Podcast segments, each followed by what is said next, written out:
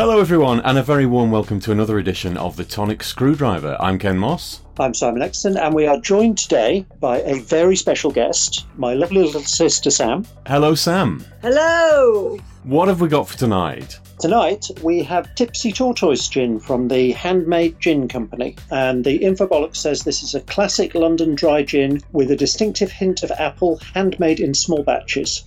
Brought to you by the Handmade Gin Company, our exclusive trio of gins are not to be missed. We've only got one of them, but um, this premium gin is traditionally flavoured with robust licorice tones, balanced by a subtle grapefruit and orange background, which gives broader character and freshness.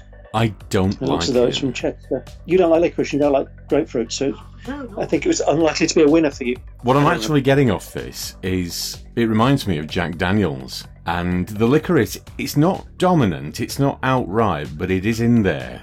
And it's just not a flavour for me at all. What about you two? I'm not wildly keen on it, to be honest. Um, I think the licorice is quite dominant. You can smell the licorice in it, which is weird because it's not really a sort of thing that you smell, but you can definitely taste it, and it's it's quite bitter and not nicely bitter.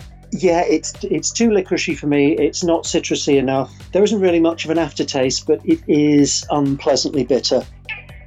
What the hell was that? Sam's cat. Ah, Hey, Chuff. Mr. Truffle wants to join in with the fun.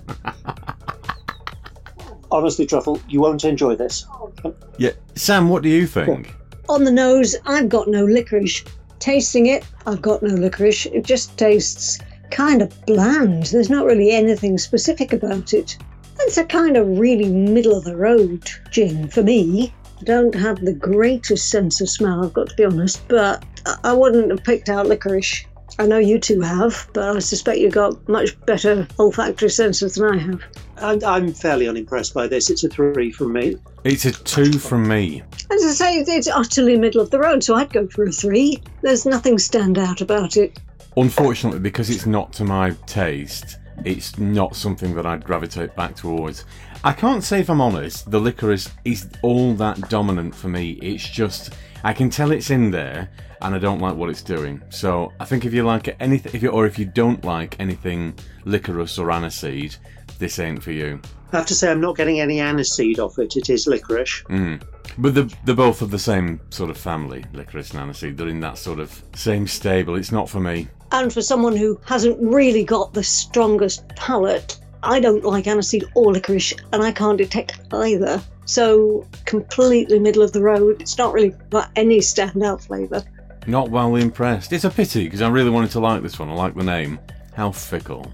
Yes, and it, uh, it is in a quite nice ovally shaped bottle that would that would have looked lovely as a decorative piece if somebody were still doing that.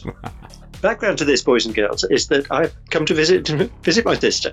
The last time I was here, she had a number of decorative gin bottles. So between us, we brightened up her kitchen. So this time around, we've kept a whole load of gin bottles for the last eight months or whatever.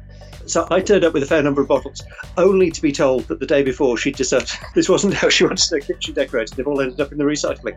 So there's a number of, of empty gin bottles that have done an exciting tour of the west coast of England.